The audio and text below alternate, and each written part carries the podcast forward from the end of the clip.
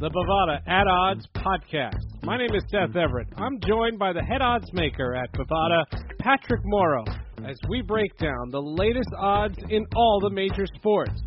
NFL week to week as the playoffs are upon us, we'll break down the latest odds plus the futures.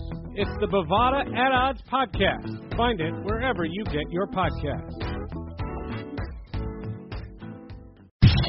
You're listening to Pros Like Us, brought to you by NFL Draft Blitz. And now, without any further ado, here's Alex and Lou.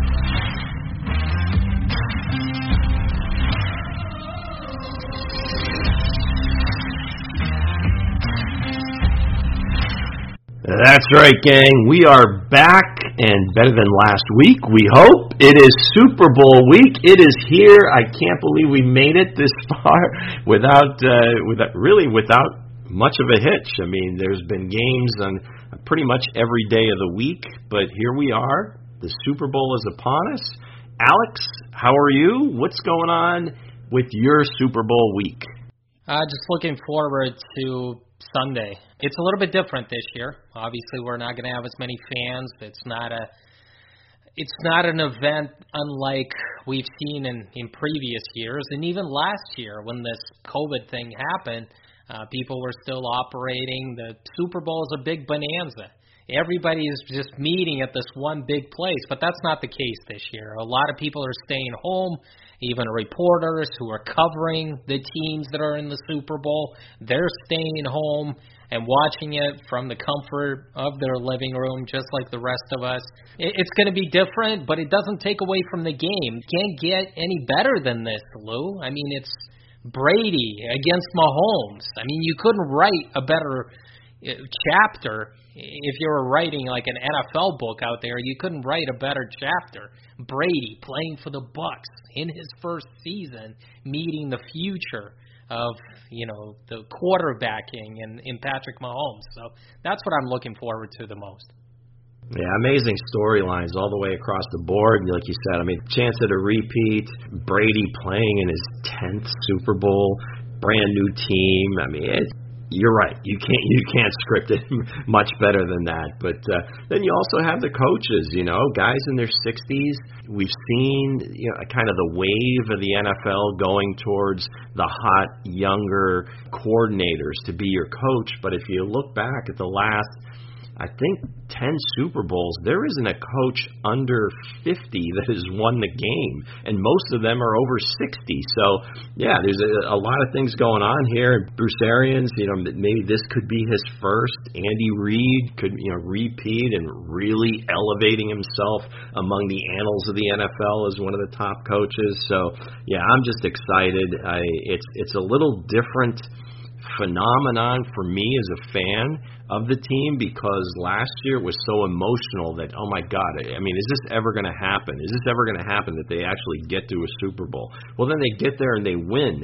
Now it's like can they repeat? I don't even know how to feel. I don't know how the how the players are, are thinking like oh my god we we're going to do this again? So yeah it, it's it's pretty exciting time.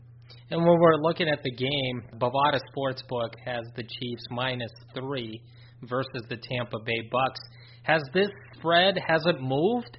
Yeah, three and a half and fifty six and a half, and each number came down half a point. So, and I and I think we even talked about last week where we probably you probably weren't going to see much movement just because I think you have equal interest or equal. You can make a case for either side. So it, typically in those types of games, you're not going to see a lot of movement, and I mean it's it's a toss up you and I were amazed when we look at a guy like Tom Brady. And I think even people that don't like the Patriots and don't like Tom Brady, they can appreciate his greatness because of what he did. I realized that he went to a very good Tampa Bay Bucks team. All right? They had a lot more weapons than what the Patriots had in the past couple of years. But when he got there, he brought this winning culture because the Bucks haven't been in the playoffs since like 2007. Their GM was on the cusp of losing his job. Bruce Arians was desperate. He called Winston his guy, and then when he had the chance to bring in arguably the greatest quarterback in the entire history of the NFL. He jumped at the chance, and here he is at 43 years old. I just can't get over this. Looking at myself, I'm going to be 40 next year, and I just can't imagine going out there on the football field and playing to the best of your abilities at 43 years old because my back is hurting, Lou. I mean, like I'm I, take a walk for an hour. You know, I'm an average guy. I take a walk for an hour. I'm tired afterwards. But Tom Brady is just like a guy that I can imagine a scenario where this guy's playing until he's about 50. Well, I don't know about that, 50, but I can. He'll certainly play. I'm thinking at least another couple of seasons if he remains healthy. I mean, obviously that's the thing is if he doesn't take any huge hits or arm problems, you know, things like that. Not that he's just playing. Arguably the best quarterback in the NFC. I mean, short of Aaron Rodgers having the season that he did Brady was right there with them. I mean, at the end of the day, statistically and obviously what he did with his team, and then head to head, he goes into his backyard and beats them. Eh, that's the amazing thing is just at the level that he's still playing and still able to kind of resurrect his team. Yes, all the intangibles are there, and you cannot discount that. You're absolutely right to galvanize this group of this group of talent that was there but didn't have the leadership. I'm not going to say no accountability, but not quite the the level of accountability that Brady brought to that team, that organization from day one actually had to kind of do it on his own because they weren't meeting as a team regularly. He was, you know, doing unsanctioned workouts. I mean, I think the NFL had to tell him to try to, you know, to, to go ahead and shut it down sometimes. And I just yesterday happened to, you know, on NFL Network they were replaying his first Super Bowl against the Rams, and I'm just looking at it thinking oh my gosh, at the age I was then and where I am now, and he's still playing football at this level, it, it's mind boggling. It, it really is. And I would not be surprised if they won. I don't want them to, obviously, but it, I would not be surprised if he kind of raised that team up and got them to the finish line. And do you remember watching that first Super Bowl against the Rams, the St. Louis Rams at that time? They were they were the offense. Oh, huge, huge, the, huge favorite. Exactly. The Patriots were a huge underdog in that game, and at that time, it, the narrative was that Bill Belichick and that defense stopped the greatest show on turf. When Tom Brady won his first Super Bowl, afterwards you would have never thought, as an average fan, that Tom Brady would have this type of career. No, absolutely not, because it was so unlikely that he was in the position that he was.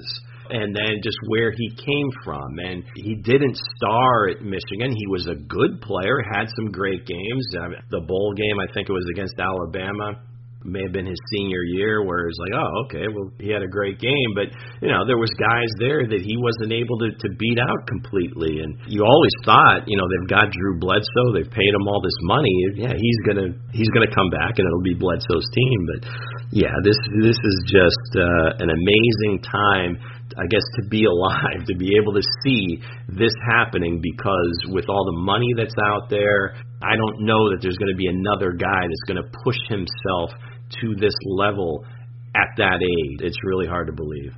I mean, with all due respect to Tom Brady, we do know if we're looking at the quarterbacks here, Patrick Mahomes gets the upper hand. Obviously, the things that he can do, the way he can improvise, the the throws that he makes on the football field.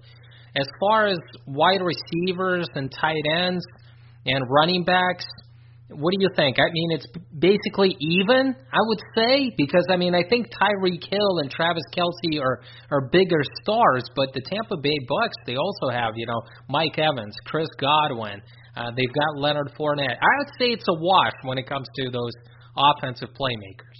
Yeah, I think skill players uh, yeah, across the board. I don't know that you can really say, you know, one has the edge over the other. The only edge that you could give to the Chiefs perhaps, is the fact that Hill and Kelce have, have elevated their games but you know to to what degree? Okay so that's uh, more familiarity i guess for Mahomes playing with those guys over the past 3 year the past 3 runs where Brady this is the first one but still if you're just looking talent talent who can make plays that's where it is. The, the real key is going to be is which one of these defenses i believe that can not necessarily stop the other team, but make enough stops to give their offense more chances than the other team's offense. Because it looks like the Bucks defense is peaking much like the Chiefs defense did last year. And the Chiefs defense again they, they show flashes they've had some moments but they quite haven't gotten to where they were last year it doesn't seem like it Frank Clark again, let's see. I mean, maybe he turns it on for the Super Bowl. Chris Jones seems to be playing at the same level that he has.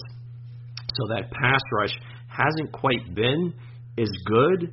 The one thing that they have added is the the blitzing from the either the corners, the short corner, L'Jarius Sneed coming, or Dan Sorensen coming, or the Honey Badger. So those are some some elements to it. But those linebackers and defensive linemen for the Bucks is no joke. I mean, just watching it, we've been talking the last few weeks about David Devin White. I mean, they're they're supreme athletes, and they have a chance to really do something special here in the Super Bowl. And then, you know, JPP, the old man of the bunch, I guess. I mean, it's been nine years since he played in a Super Bowl. He's going to be ready to rock and roll. And the Chiefs' offensive line, it's it's been well documented, has been been uh, a revolving door. I, neither tackle is healthy, so yeah, I, I really believe it's going to come down to the two defenses. And can Spags do it one more time against Brady in the Super Bowl? Well, at least you've got a quarterback that can move out outside of the structure, outside of the pocket, and can do some things with his feet. You don't have like a sitting duck. I mean, Mahomes is at his best when he's able to improvise and and do so some of those things that he he only does in today's NFL outside of the structure. We saw it in in last year's Super Bowl, right? He made a couple of unbelievable throws that I I still see in my sleep, Lou, just because uh, just because you know why. Only he can do those things because when you think you've got him and he finds the guy downfield, you know, streaking and it just makes an unbelievably incredible throw. And in that regard, obviously the Bucks have they have the pieces to to get to Mahomes from the outside, from those edge rushers, and using those linebackers. Much like the Niners had last year. I mean, very similar. I mean, Fred Warner, you know, that defensive front. How many coaches are just like watching that play where they call jet chip wasp, where the the long play to to Tyreek Hill when they were down, were down 11 points, you know, looked like the game was hanging in the balance. It was third and 15, and he just kept drifting back. And you're thinking, oh my God, he's going to get sacked for about 25 yards, and the game's over, and he just lets it fly.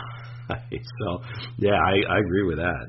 And that was that was the game basically. I mean, after yeah, he completed started, that pass, that started the comeback. That started the avalanche. That you and never that, thought would be possible because the 49ers had the game in control. I mean, right. it, yep. it just looked that way. It just didn't seem like and that one play just completely turned everything around. You know what? I'm looking at the over and under uh, according to Bovada, the total on the Super Bowl is 56 points. And I think it's going to be a high scoring Super Bowl. I look at these secondaries, I look at the weapons that the Chiefs have and the Bucks have. I can't imagine this being a, a low scoring affair and that that's just where I stand, Lou. Yeah, it, it, it, it's a tough one to pick. I mean, I'm going to call my shot, if you would, at the end of the show. It's a little bit of a tease there. So, according to that, I guess I'm looking for it to go over 56 as well, but just barely. You know, the championship game in Kansas City, obviously, those were two different teams a, a couple years ago, but that looked like there was the second half was like neither defense was re- really ready to make a stop, even though New England had a very good defense Whereas in this game, both teams have shown flashes. You know, the defense might rule the day. I mean, does, do you really believe that the no risk it, no biscuit Bruce Arians is going to come out running the ball, which you know they probably should do because that's if they're the Chiefs really have a big weakness on defense, it is the run defense. But will the Chiefs then do the same thing? Or the Tampa Bay's Todd Bowles going to play a little bit softer, and the Chiefs say, okay, fine, you're going to do that. We're going to run the ball. That's just not who they are. So yeah, I think maybe I, you, you've talked me into it. I think maybe it is going to be a high scoring game because both teams are going to want to put the ball in the hands of their best player, and they're going to they're going to be pitching it all around the yard. I think if Bruce Arians wants to win this game, they have to run the ball. I mean, I agree with you. They've got a two-headed monster with Leonard Fournette, who looks healthy. He looks fresh, and he's been giving them a spark throughout the playoffs. And then you've got Ronald Jones as that two-headed monster. But I don't think Bruce Arians is he's just he likes to go for the jugular. He likes to go for the kill. And just looking at the regular season, when you know that Brady's strength is throwing it uh, those short passes, intermediate passes, he was still stubborn enough to take those shots downfield, and he continued to take those shots. He never adjusted, and I just can't imagine Bruce Arians like he wants to win the Super Bowl, no doubt about it, but he wants to do it his way. And his way is dialing up those vertical throws, those post routes, and trying to just play the Chiefs' game. He wants to run up the score. He wants to you know, score 40, 50 points. He's not going to be able to do it, but in his mind, it's like a video game. I mean, there's been so many press conferences this week, but one of the things that stuck out to me is that the no risk it, no biscuit. He, he just says he lives his life that way. He'll be on the golf course and he knows that he can't get there in in two. In other words, he can't reach the par five in this in two shots, but he keeps trying. He'll hit it in the water every time, but uh, if he doesn't try it, he'll never get it there. So that's just you know one example as to his mentality. So conventional wisdom uh, would tell you, yeah, run the ball, don't give Mahomes as many opportunities as as uh, you know as Brady gets, but it's just against his nature. So I, I think that's what kind of convinced me, and you mentioning it, that it's going to be a, a high-scoring game versus you know being tactical and trying to you know control the other team's offense and keep them on the sideline. It just that's just not going to be with these two coaches. Bovada offers bettors and players an industry leading online betting experience that is second to none. Go check out as many prop bets as they have out there for the Super Bowl.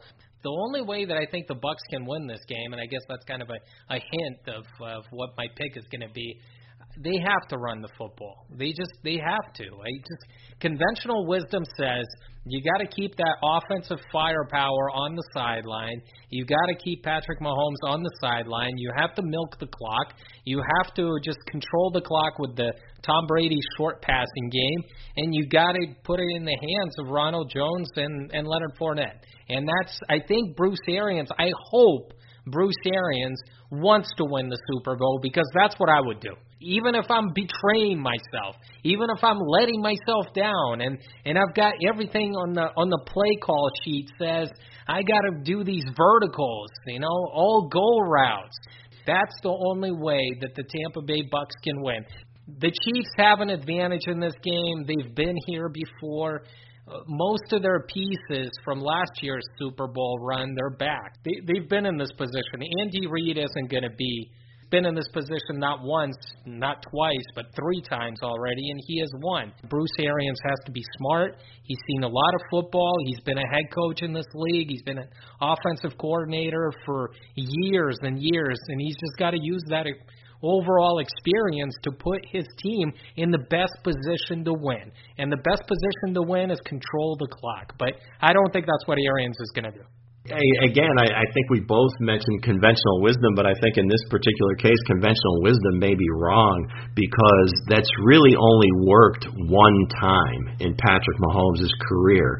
a couple years ago, a home game against the Colts and Jacoby Brissett I believe the final score was like 19 to 13. And even in that game, Mahomes made some crazy play where he's running full speed towards the sideline and just throws a ball back into the end zone, and Byron Pringle caught it for a touchdown. But that's the only time he's lost a game and they only scored 13 po- the winning team scored like less than 35 points every time he loses, it's a high scoring game. So maybe the conventional wisdom is wrong. Yeah, it makes sense, but it hasn't happened yet. So maybe Arians is onto something, and you got to outscore him. Whether it was you know the Raiders this year, uh, we'll talk about Jared Goff a bit later in the show. That game a couple years back against the Rams was like 54 to 51. It just seems like the, the Brady championship game. Every game he seems to lose, and he hasn't lost that many in his career the other team has scored a ton of points. So again, except for the Colts. So Jacoby Brissett, God bless you, man. I think he'll be he'll hold that spot near and dear to his heart for the rest of his career. Joining us now on Pros Like Us is Adam Teicher. Adam has been covering the Kansas City Chiefs for well, let's just say a long time. If he wants to date himself, we'll let him do that. But uh, currently with ESPN, prior to that with the KC Star. So if you want to know anything about the Chiefs, this is your guy. Adam, how are you, man? I mean, this is, I think this is a conversation like 30 years in the making. Yeah, absolutely. And it was 1993 was my first season. The Chiefs had just traded for Joe Montana so what does that make it? 28 years? Is, did I do the math right? Uh, yeah, I think I, I went a little covering the Chiefs. Yeah. I think so. Yeah, yeah. So how about that? Uh, the time flies. I never thought I'd be doing it this long, but uh, here I am. God, God bless you, man, and thanks for joining us. Now, Adam, from from the outside, I mean, from, from my perspective, I mean, you know, I've been a, a fan for for my lifetime, but it really looks like this team truly loves playing with each other, for each other do they win because they love each other so much, or do they love each other because they win? I mean, what what do you attribute to just that whole feeling towards? Well, you know, I, I think there's an element of that for sure. You know, I, I think probably most winning teams have an element of that. I, think that's just sort of a natural byproduct of winning, is you kind of become closer to one another.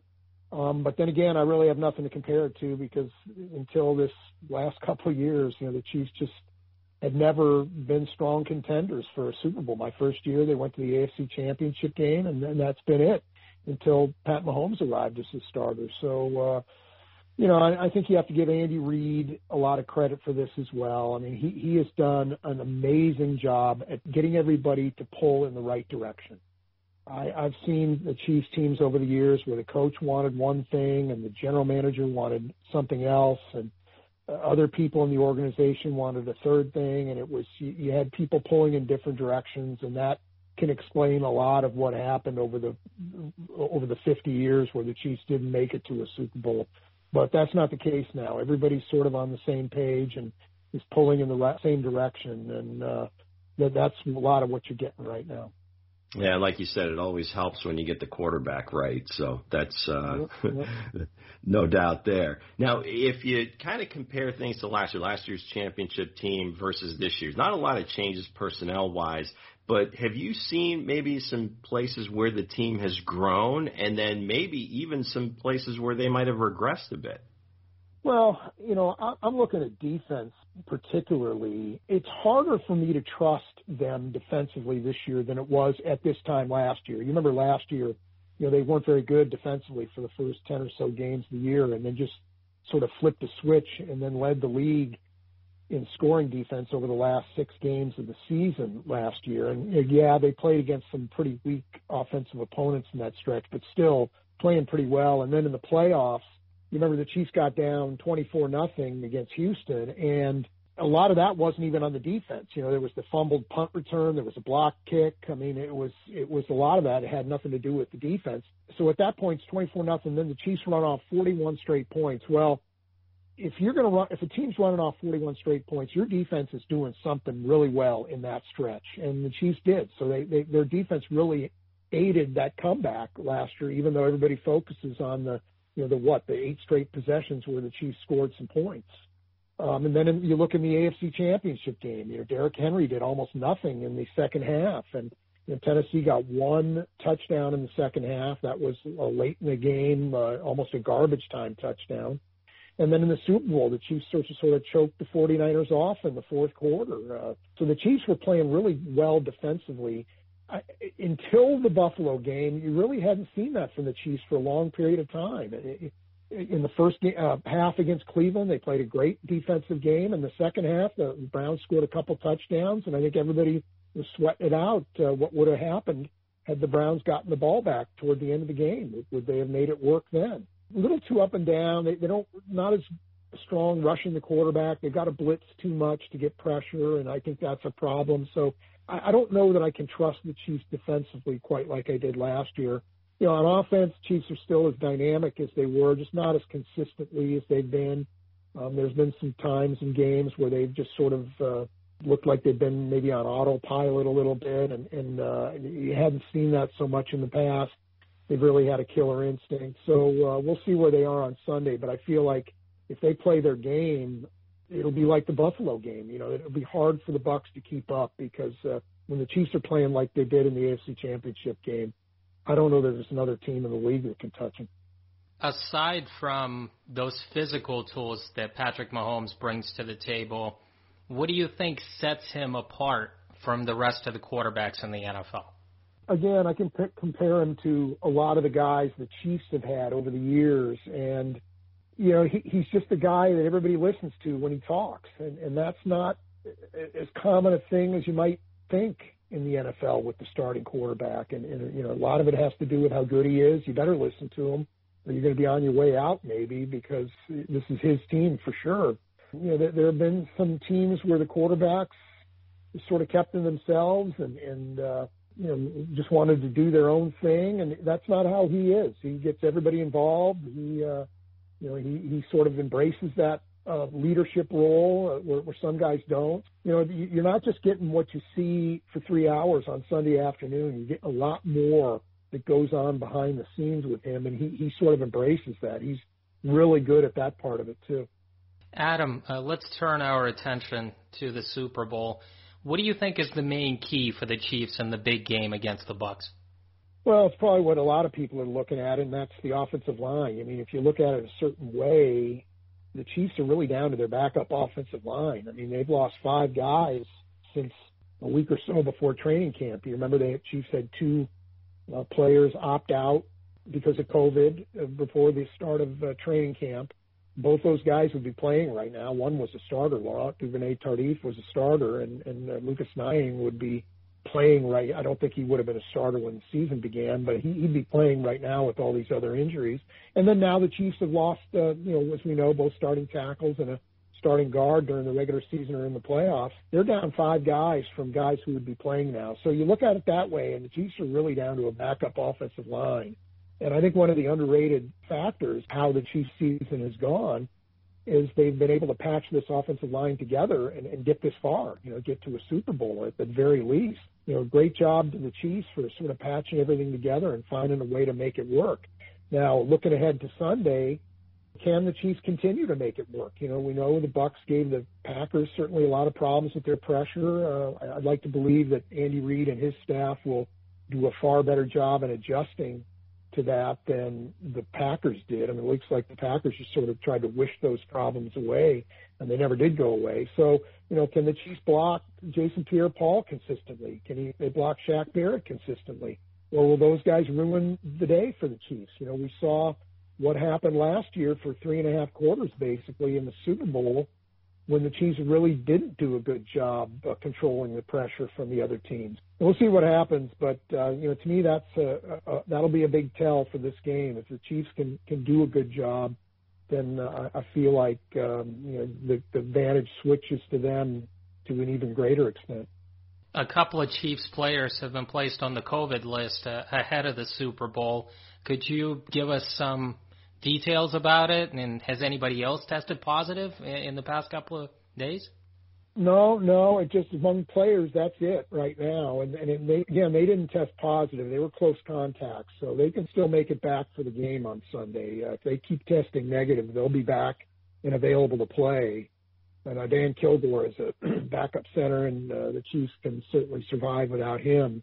If it turns out he doesn't make it back. But uh, you know, Demarcus Robinson plays a lot. That's a lot of snaps that need to go to other players if he's not in there, and you, you always wonder about that a little bit. He would be the key guy, but I, I, it, it appears that both guys are on track to to be available on Sunday, but we'll see. We always tend to focus on the superstars leading up to the Super Bowl, Brady versus Mahomes, and and rightfully so. But there's always that unsung hero that comes out of nowhere. Last year was Sammy Watkins, who had the game of his life in the Super Bowl. In this case, who do you think is that player for Kansas City in this Super Bowl?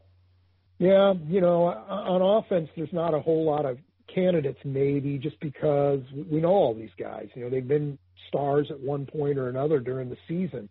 If I had to pick somebody on offense, I, I'd pick um, Darrel Williams, just because he's kind of been a recent phenomenon for the Chiefs. You know, he, he's a guy that's been really amazing, Darrel Williams. You know, the, the Chiefs have brought in a lot of backs in the last couple of years.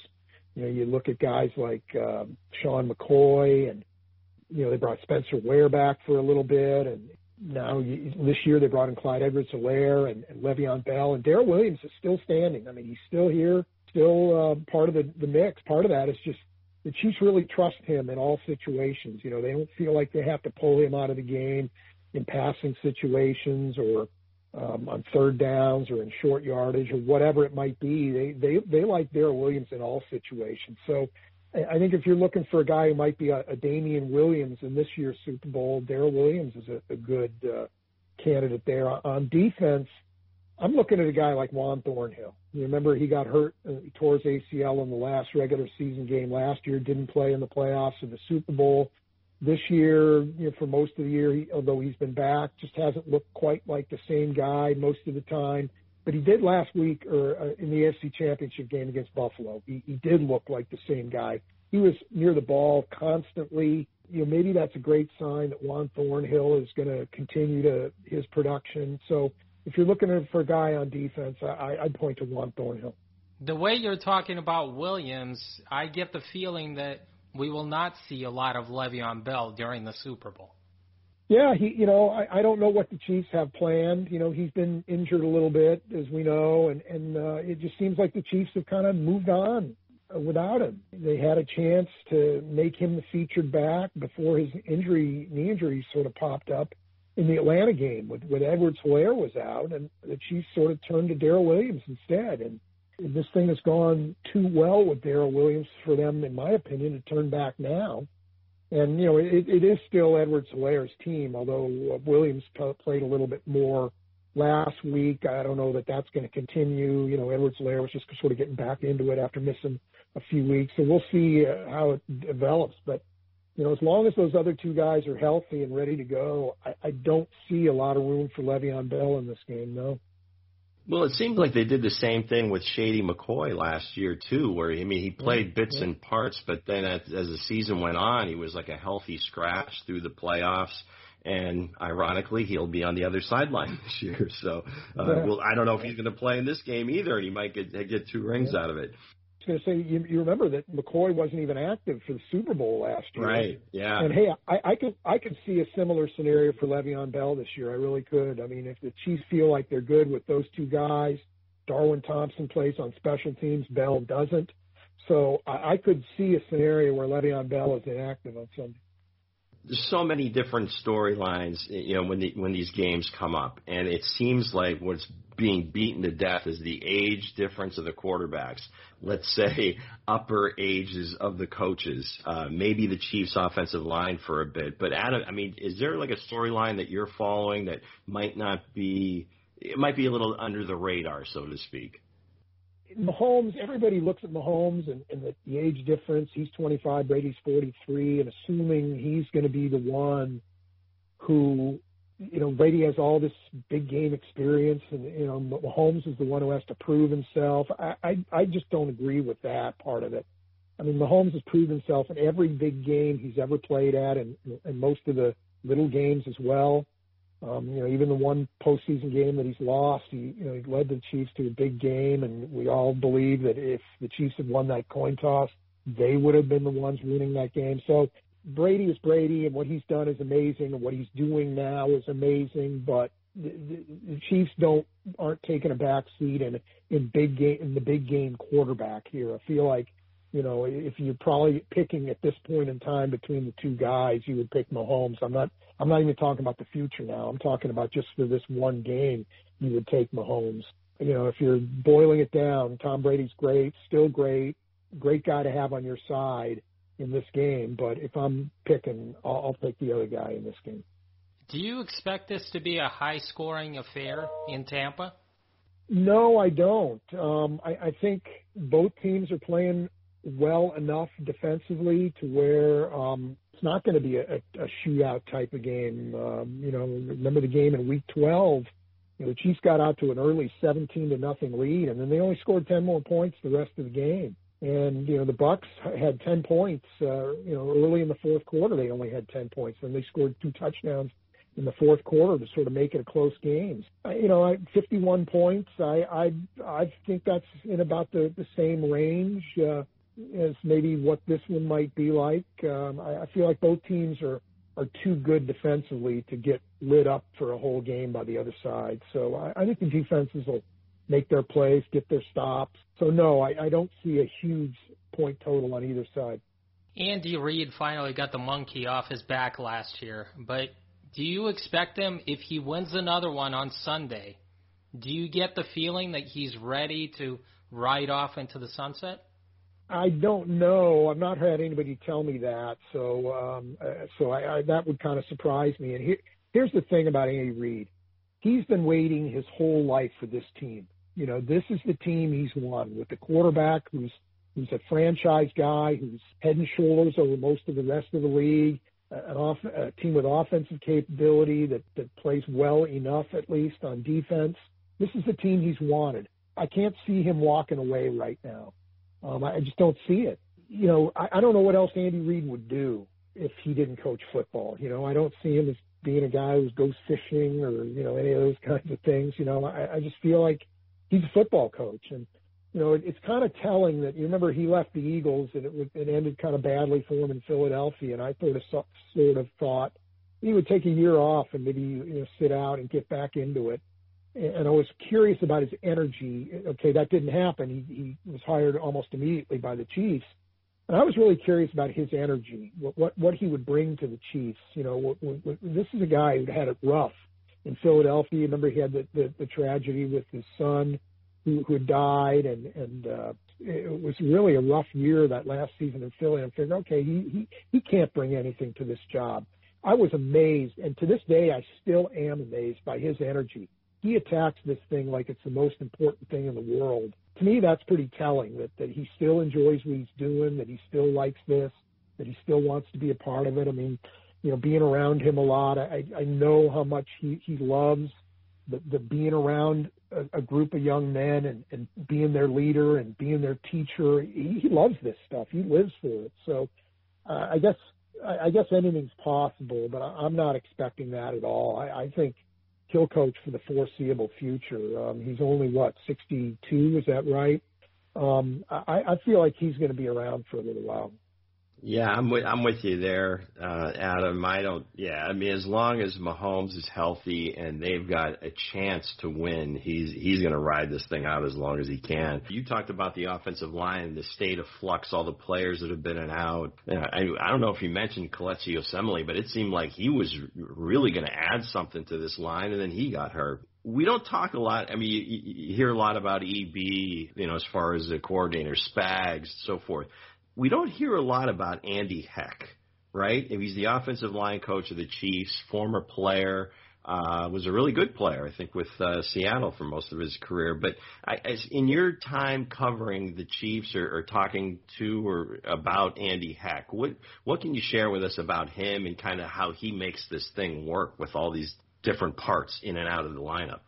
Yeah, you know, I, I've done uh, some stories on Andy Heck, and for, for those stories, I've talked to a lot of people who have played for him, and not necessarily playing for him now, because sometimes you get a little different answer from guys who are playing now. They feel like they need to say the politically correct thing, but I've talked to a number of people who are former, have played for Andy uh, Heck in the past, and they all swear by him. You know, guys who played for maybe a lot of different teams, a lot of different offensive line coaches, and they say, "Oh, he's the best. He's the best I ever played for." Um, they talk about how he puts them in great positions to succeed, and uh, um, you know, some of the things he does that, that kind of to get them going in a game. He, you know, the, the Chiefs uh, are one of the teams that, that uh, have a script at the start of every game, offensive script for the first 15 or so plays, and Andy Heck is involved in that. And, and they feel like his involvement allows them to have some plays that get them going in games, that play to the strengths of the offensive linemen.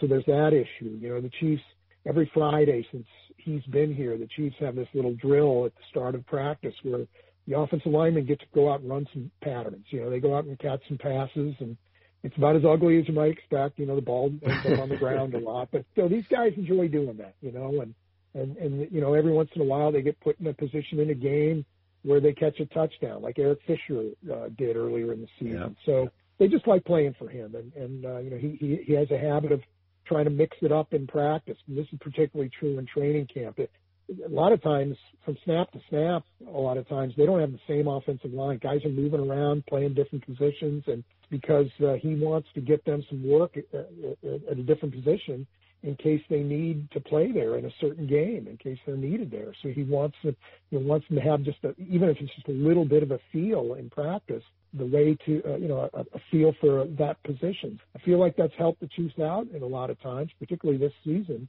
and guys have had to move around.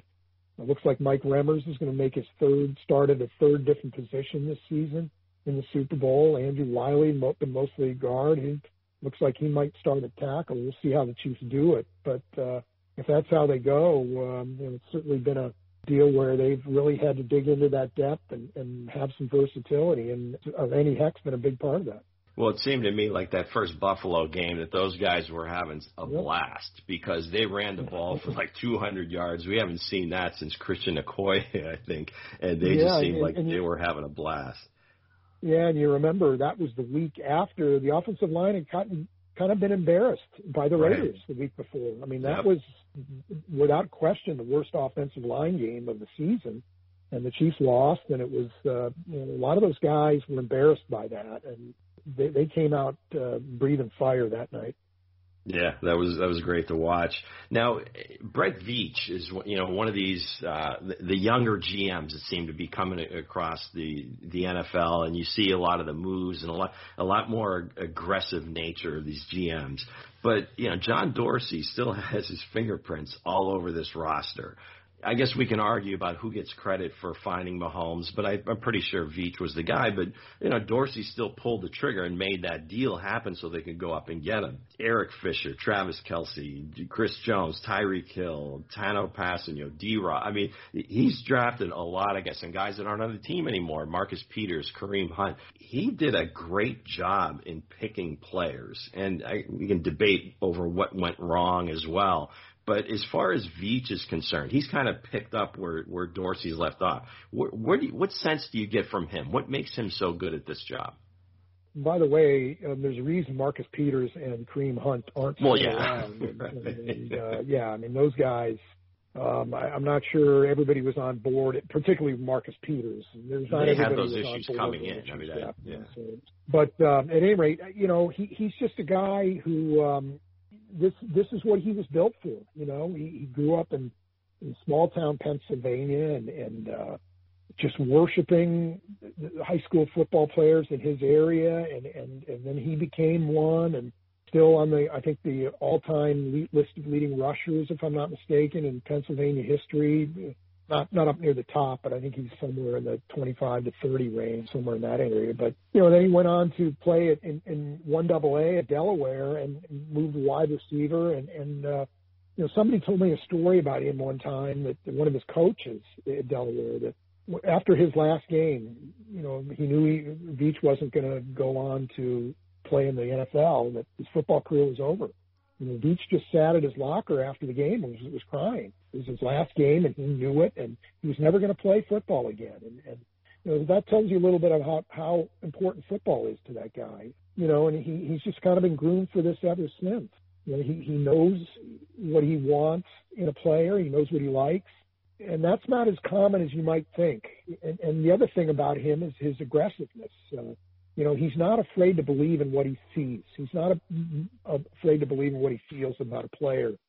And that really showed in, in the Mahomes trade, among other things. Some guys just are, are afraid, they're paralyzed that if they make that Mahomes trade, for instance, and it blows up on the Chiefs, he's going to look real bad. Well, Brett Veach isn't afraid of that. You know, he, he just, he doesn't care about that kind of stuff. He'll make a move, and if he's wrong, he's wrong. And if he's right, then, uh, it's going to work out in, in spades for the Chiefs. You know, not everything he's done has been perfect, but a lot of good stuff here. And overall, uh, a lot more good than, than bad. So, um, pretty sharp guy. I mean, the Chiefs are really lucky that, uh, that he's around.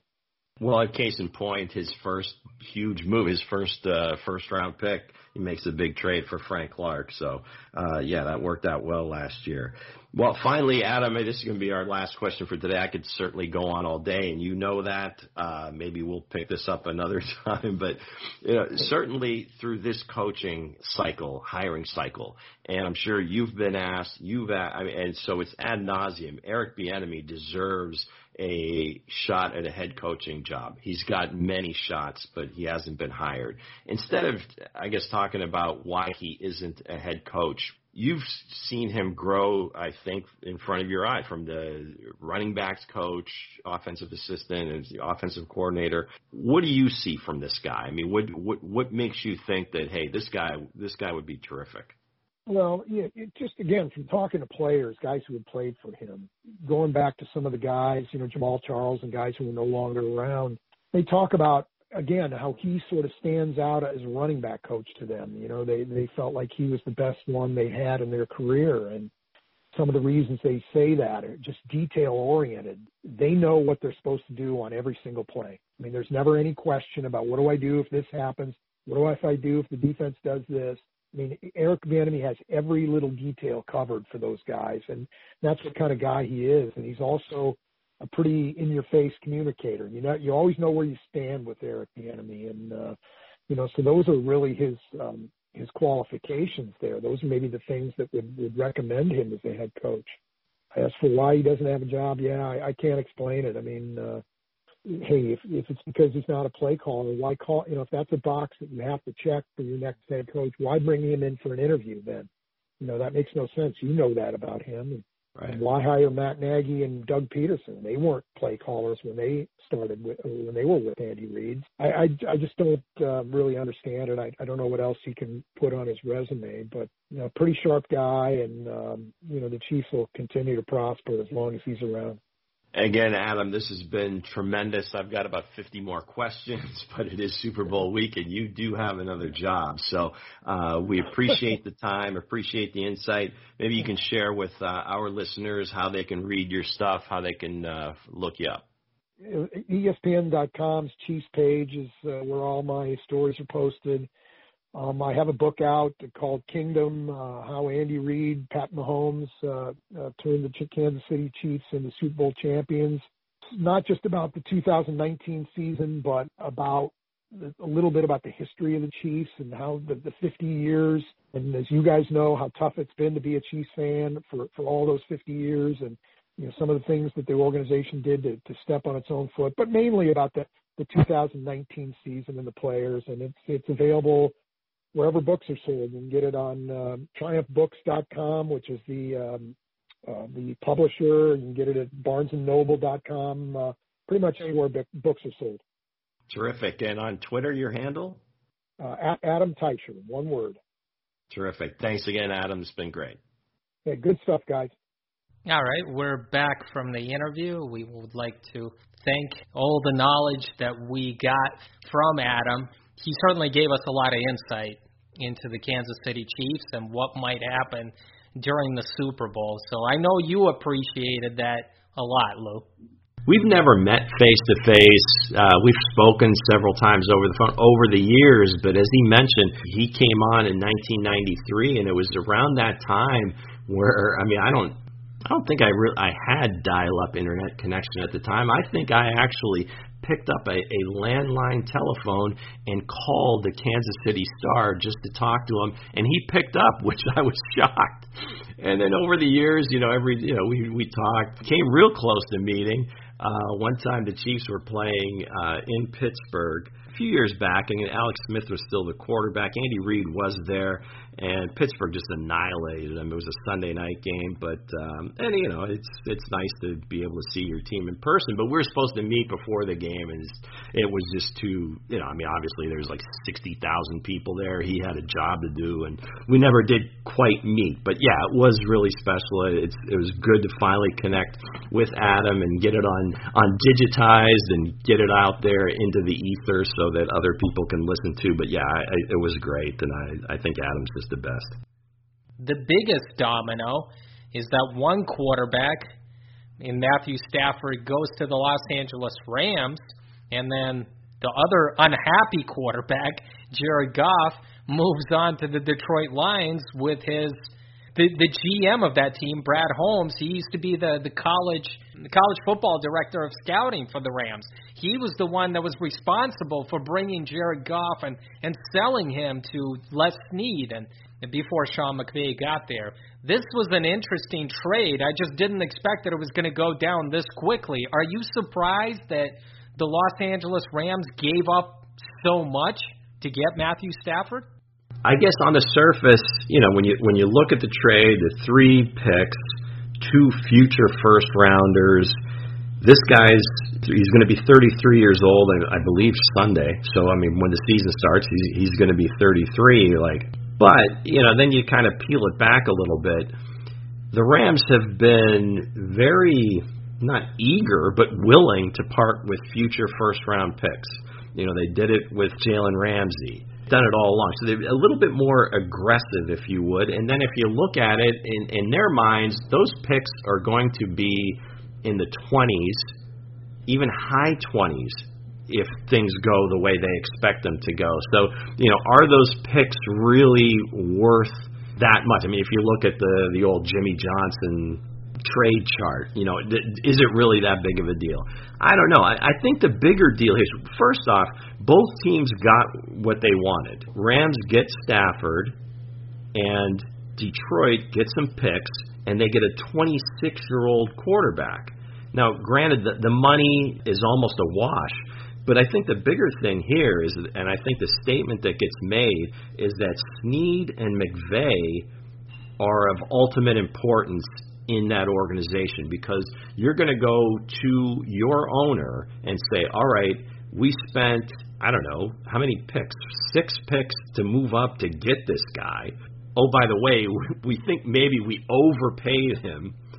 And now we want to get rid of him. And we're going to trade away even more picks to get rid of him and get an older quarterback in here and the owner's like, "All right, yeah, go ahead." So, so that that is kind of intriguing to me. But yeah, I mean, it's just like the these G, these younger GMs in the in the NFL. I mean, it's more like the NBA guys. It's like, okay, those first round picks, unless they're in the top ten. Sure, no problem. Roll the dice. We'll take that known commodity. We'll try to win right now and figure out getting talent in the future. Hats off to both teams. They got what they wanted. Let's see what they do with uh, with the capital that they got. Yeah, it's it's exciting. And that first domino, I don't know how many trades really happened afterwards, but this was kind of similar, you know, in the Alex Smith deal where they knew they were going to move on from him, and the deal actually happens that Super Bowl week. So there's kind of there's some parallels. They're not exactly the same, but that's kind of reminded me that okay, hey, we get this deal done. It's in place and then it's like, well, we actually have to wait until March, whatever the first day of the uh, the official league year is. And I'm thinking at the time, as a Chiefs fan, what's going to blow this thing up? You know, is or is Washington all of a sudden going to pull out at the last minute? Then what do they do? Who's going to trade for Alex Smith? Both teams can say at some point before then, eh, maybe this isn't what we wanted to do. I don't see that happening. But again, at the end of the day, this is uh, this is what each team wanted, and they they they're taking different paths. The Rams are ready to win now. Detroit's thinking we got some time to build this. It's a win-win situation. Both teams got what they wanted. The Lions got a quarterback in return, and they they got three picks, and especially two first-round picks in the future. The one problem that I have with this is that Les Snead, the GM of the Rams, he's a dangerous high stakes poker player. let's say that nicely, right? He's willing to to swing at the fences, but he has eaten a lot of dead money over the past couple of years. The Todd Gurley contract, and then he admitted his mistake and he released him. The Brandin Cooks trade to the Houston Texans uh, last year. I mean, the the Rams almost ate 22 million in dead money in that trade. Now with Jared Goff trade, they're eating over 22 million again in in dead cap salary uh, money. The Rams are in cap hell, or I don't understand how they cannot be in cap hell at this point. They're giving out contracts and then they're admitting their mistake and they just they cut loose before anyone can realize that hey, what the hell have they done? The problem that I have with this is is this.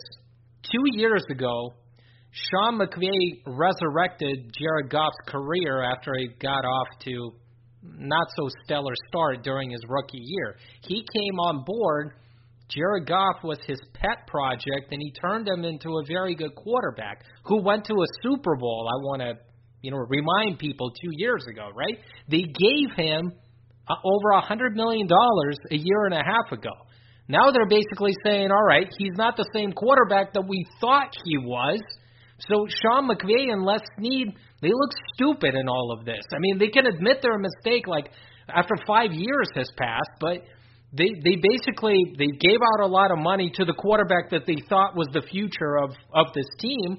And all of a sudden, a year and a half later, they're like, all right, no, he's not our quarterback. We want to cut our ties. Jared Goff is is the reason why we lost. And that's probably the narrative. Like, Sean McVay is smart enough to get to a Super Bowl, but Jared Goff is the one who is responsible for for the Rams not advancing any further. He has been kind of, he's the fall guy basically in this, Lou. And that's that's the narrative that I don't like. McVay is too smart to be the fall guy, so let's make Jared Goff the fall guy a 26 year old quarterback who took you to the Super Bowl two years ago, but now nobody wants him, so let's get rid of him. So the Rams are trying to Uh, trying to get out of this bad situation, trying to make them seem a lot better than what they are. But Sean McVay and Les Snead are putting themselves in a very dangerous situation because the Super Bowl is going to be in LA next year. And if the Rams don't get to the Super Bowl, forget about getting there, they have to win the Super Bowl. If they don't do that, then both of those men might be out of the job. You look at it, you know, on the opposite coast you know the tale of two owners and what their thinking is. Where uh, in Philadelphia, the owner you know kind of chose the player over the coach, and in LA, the owner chose the coach and the GM ahead of the player. So you have to live and die with your decisions. That's your that's your resume in this league. Obviously, McVay is is a pretty young dude still. He uh, he did get to a Super Bowl. Goff got there. You know, obviously Goff got there with him. They only scored three points. That's probably still gnawing at McVay and made not him the rest of his life. That all he had needed to do was score 14 to win a Super Bowl. The bottom line is again, it's I think it's the the ownership, and you've got a couple different schools of thought here, and we'll see what happens. Yeah, I mean their their reputations, their jobs are on the line, and they figured if that's the case, let's do it with somebody that we have more confidence in. Now, there's a lot of backstory there between McVay and and Stafford, uh, going back to the days in Georgia. Evidently, uh, one of his best friends, Chad Hall, was a rival player there. Turns out, you know, in some crazy happenstance is that Chad Hall's sister is Matt Stafford's wife. Apparently, this whole deal was kind of done with those two guys in Cabo San Lucas in Mexico, and they were basically done over Zoom. So it's like he's bringing his one of his buddies in, and they're you know pretty close in age, and so there's some connection there. But still, yeah, you, you're right. I mean, it, it is a reputation thing. The Rams again have pushed all their chips in the middle. To quote BA again, no risk it, no biscuit. But you know, let, let's see. I mean, Goff when when he had Brandin Cooks and he had some uh, some deep threats yeah, he was he was a much better player. But if you watch the Rams the last couple of years, everything is underneath. They they never challenged the defense deep. I mean, it wasn't like Goff wasn't throwing the ball deep to these guys and connecting. I mean, we talked about that game against the Chiefs. He threw the ball deep plenty, and they were beautiful balls. So maybe he can, you know, he can find that again if if uh, the Lions can get him some weapons. No risk it, no biscuit. All the chips are in. Rams, Super Bowl or bust. Here we go. It's an interesting narrative because since 2019, Goff ranks second in the NFL with 38 turnovers. That's a huge number, and we're talking about yeah, that's pretty interceptions ugly. and fumbles. But once again, his former director of college football scouting, Brad Holmes, decided to pull the trigger here on Jared Goff.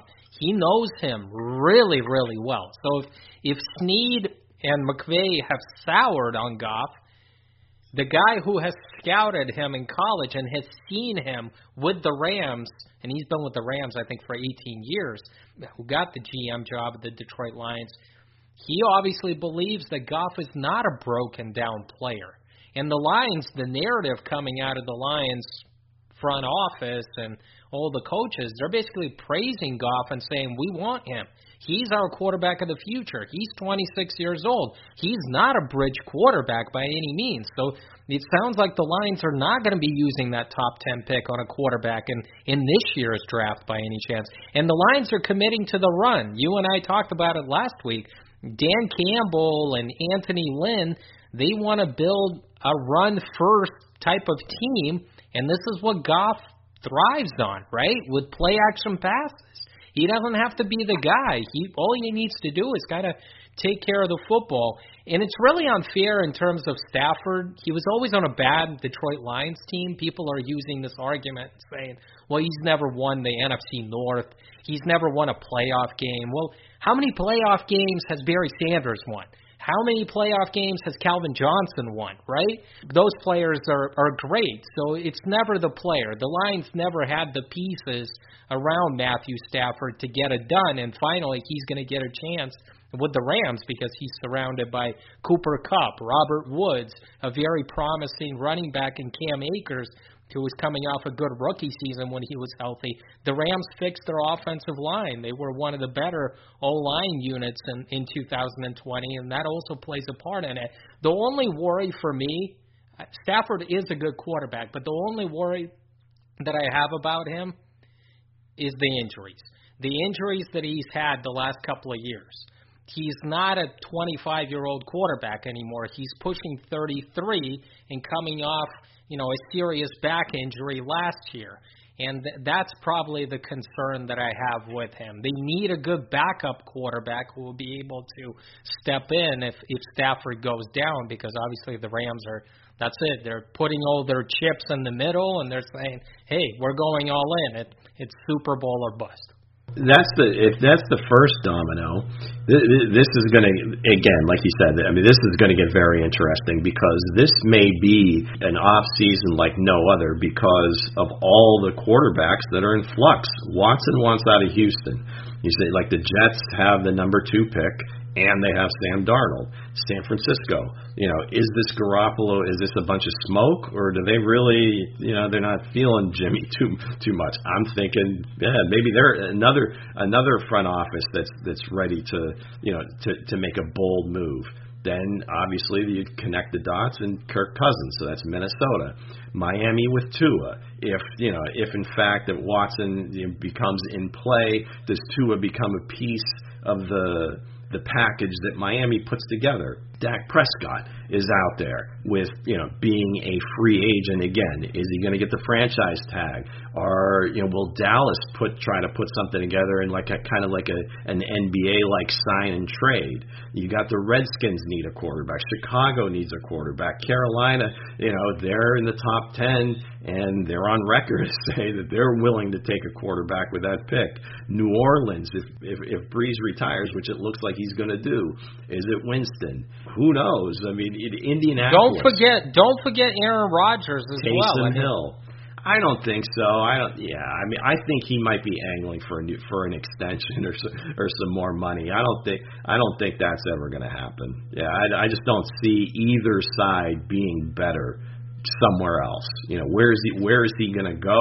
You know, you hope they would get him some more weapons, but yeah, I mean, but there's still more. Indianapolis, they, I think they may have been involved, at least on the periphery, in this deal for Stafford. Uh, Denver's got Drew Lock. I'm sure you know they would be open to a Deshaun Watson or one of these other guys if they became uh, available in a trade. The Steelers, you know, is Ben? Are they going to work this out? He says he'll play for less money. Push comes to shove. Is he really going to take a haircut? Because uh, I don't think the Steelers want to push any more money into the future. Jacksonville obviously is going to take Trevor Lawrence. Uh, I don't know. Did I miss anybody? I mean, this is mo- you know almost you know, half the league, right? So it, this could this could get fun. We're going to have a lot to talk about this year, so that's a good thing if the reports are true, the Carolina Panthers were offering the number eighth overall pick for what eventually happened with the Rams, but they were offering that eighth overall pick for Stafford, and it seems like Washington was pushing some chips out there as well. They were willing to give up that first round pick as well, and the Lions decided to do a deal with with the team. I guess they were more familiar with, and they decided to ex- accept a few more first round picks for maybe they didn't want Goff. I mean, I think that that was probably a big part of it. I mean, what do you think? Do you think Goff? I mean, for any other team, it it would have been a throw-in because I think for this to work, obviously for the Rams, they had to exchange contract for contract, and I don't know that any one of those other teams would have would have wanted to do that. Don't you think? You know, we're talking about Jared Goff like he is a poor quarterback. Lou. Oh no, no, but but they soured on him, so he was gone. I mean, it didn't. Have, I don't know that it had anything to do with, I guess, his level of play, if you would. I think they just lost confidence in him. He can still be good. I don't think there's any question about that. But it's almost like it was like this deal for the Rams at least, it was like this deal or none. And for Detroit, it was like, hey, yeah, we get a 26 year old quarterback. So, but I don't know if any of those other teams were, were willing to go that route. No, I don't think they were. To but, take the Goff contract, right? But I would take Jared Goff over Carson Wentz. I mean, if you're asking me like which quarterback I would roll with, and they're about the same age, and they experienced you know some problems this year, both guys have been good over the span of like two or three years. I mean, if you look at their stats, Goff's problem is turning the ball over, but this is a guy that has thrown for over 3,800 yards in the last four seasons. I realize that people want to make a big deal that, yeah, he does it in Sean McVay's system, but what the hell does that mean? I mean, you still need to execute and you still need to pick up those yards. Every great quarterback, most of them by any case, they have great weapons around them. So it's not. You know, like, I'm starting. I'm starting to feel a little Cal Bears bias here, Alex. I, you know, that's. You know, I think you like Jared a little too much. I'm sticking up for him. Like Brad Holmes is sticking up to him. Brad Holmes stuck up for his guy that he recruited out of Cal. I can also stick up for the Cal Bears. I mean, I'm going to stick up for him more than I would stick up for the Bison.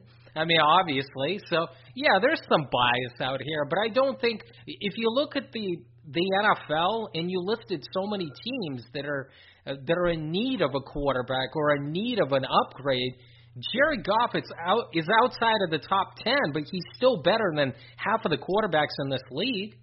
Yeah, well, what what do we think is the next one to go? I mean, which which where do you think this is going? Because all those ones I listed, I think, are legitimately, you know, they those teams have question marks and are going to be, you know, jockeying for position, if you would. What what do you think the next step is going to be? Who's going to make the next bold move?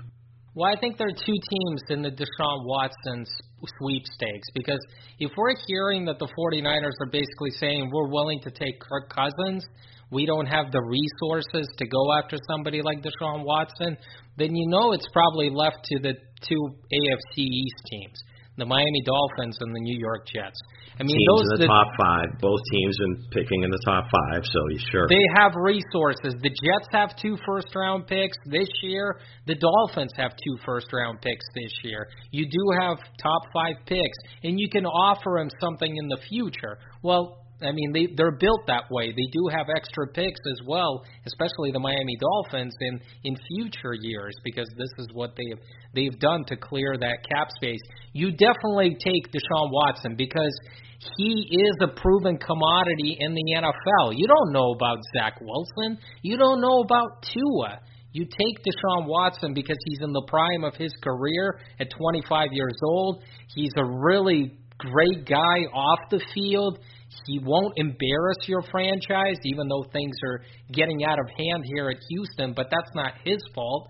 I think the Houston Texans are going to have to make that deal, and it's going to come down to the Jets and the Dolphins. But I do think that this saga it will continue for a month or so. And I do think that the 49ers are going to move a lot quicker in, in their movement. If they're interested in Kirk Cousins, I think they'll try to do that deal as quickly as possible because that's just that's just John Lynch's style. That's what Kyle Shanahan likes to do. They like to operate quickly. They want to find out where they are before free agency, before the draft. They're they're not going to linger with this. They either commit to Jimmy G or they'll just say, okay, if we can't make that trade for Kirk Cousins, that means what we'll do is, you know, we'll try to draft the guy in in the 2021 NFL draft that Kyle Shanahan likes. So I think that's that's going to be the next domino. I think Jimmy G is going to go, and it, most likely it's going to be Kirk Cousins that that's going to be coming to the Bay Area. Well, I'm sure we will be hashing this out for the weeks to come. There's no no question about that. And as you know, details come up, or you know, smoke screens arise, or any any tidbit of information, you know, we'll we'll be sharing that and our opinions on on those coming up. So, all right, I think it's time to pick the game. I guess I'll go first because you you've got a score in mind. I don't have a score in mind. I'm going to go with the Kansas City Chiefs. It's pretty simple. I I believe in Mahomes and that offense. The the Andy Reid got that monkey off his back last year, and I just think this team is rolling. I think they'll they'll do enough on defense. I already mentioned that I think it's going to be a high scoring Super Bowl, but I do think that the Chiefs will cover, and I think Patrick Mahomes and uh, the Kansas City Chiefs will capture their second Super Bowl in a row. Okay. Well, I'm sure everybody knows where where I'm leaning as far as the game is concerned, so I'm not going to bore you with a, a lot of uh, reasons why. Then we we've discussed them pretty pretty well this whole show and leading up to uh, you know last week's show as well. But uh, the effect of playoff Sammy, watch out watch out for him. Number 14. If if he does play, the things are you know pointing in the in the right direction for playoff Sammy. Uh, a lot of attention being placed on Tyreek Hill and Travis Kelce. Sammy came up big in the playoff run last year. Look for him to make a play or two during the game, maybe just enough to to tip it in the Chiefs scale. But according to Bovada, here's the one here's the one prop bet that looks I'm calling my shot. I rarely do this. I'm going to pick a score. 34 Chiefs, 24 Tampa Bay, and it's plus 12,500 for every dollar you get twelve thousand five hundred. I'm going all in on this. Well, maybe not all in, but maybe ten bucks. Give it give it a roll and see if I can make some bucks. But thirty four twenty four Chiefs is plus twelve five hundred. You know, maybe I can make some money from those guys. Thirty four twenty four. I, I wrote it down, Lou. I'm going to put a hundred, just for the fun of it. All right, very good. Well, gang, we've come to the end of our Super Bowl preview show. I hope you enjoyed it. Uh, thanks to our guest, Adam Teicher, uh, previously of the Kansas City Star, ESPN, currently been covering the Chiefs for uh, nearly 30 years. Uh, hope you enjoyed his comments. As always, on the way out, Super Bowl, baby. Peace!